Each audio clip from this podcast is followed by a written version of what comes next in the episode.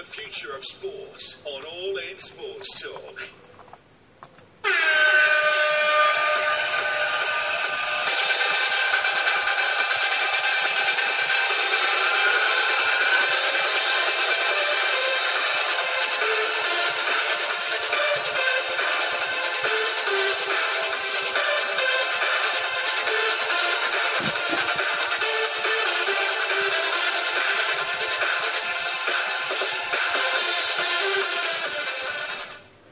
Well, good afternoon to you. This is Alan Seymour, your host here on the future of sport on All in Sports Talk. This is episode 23. Well, is summer over?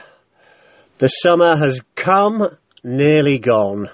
I'm putting together um, a rather unique type of show today, thinking through where we are on the show and the interviews I've done and the requests I've had recently.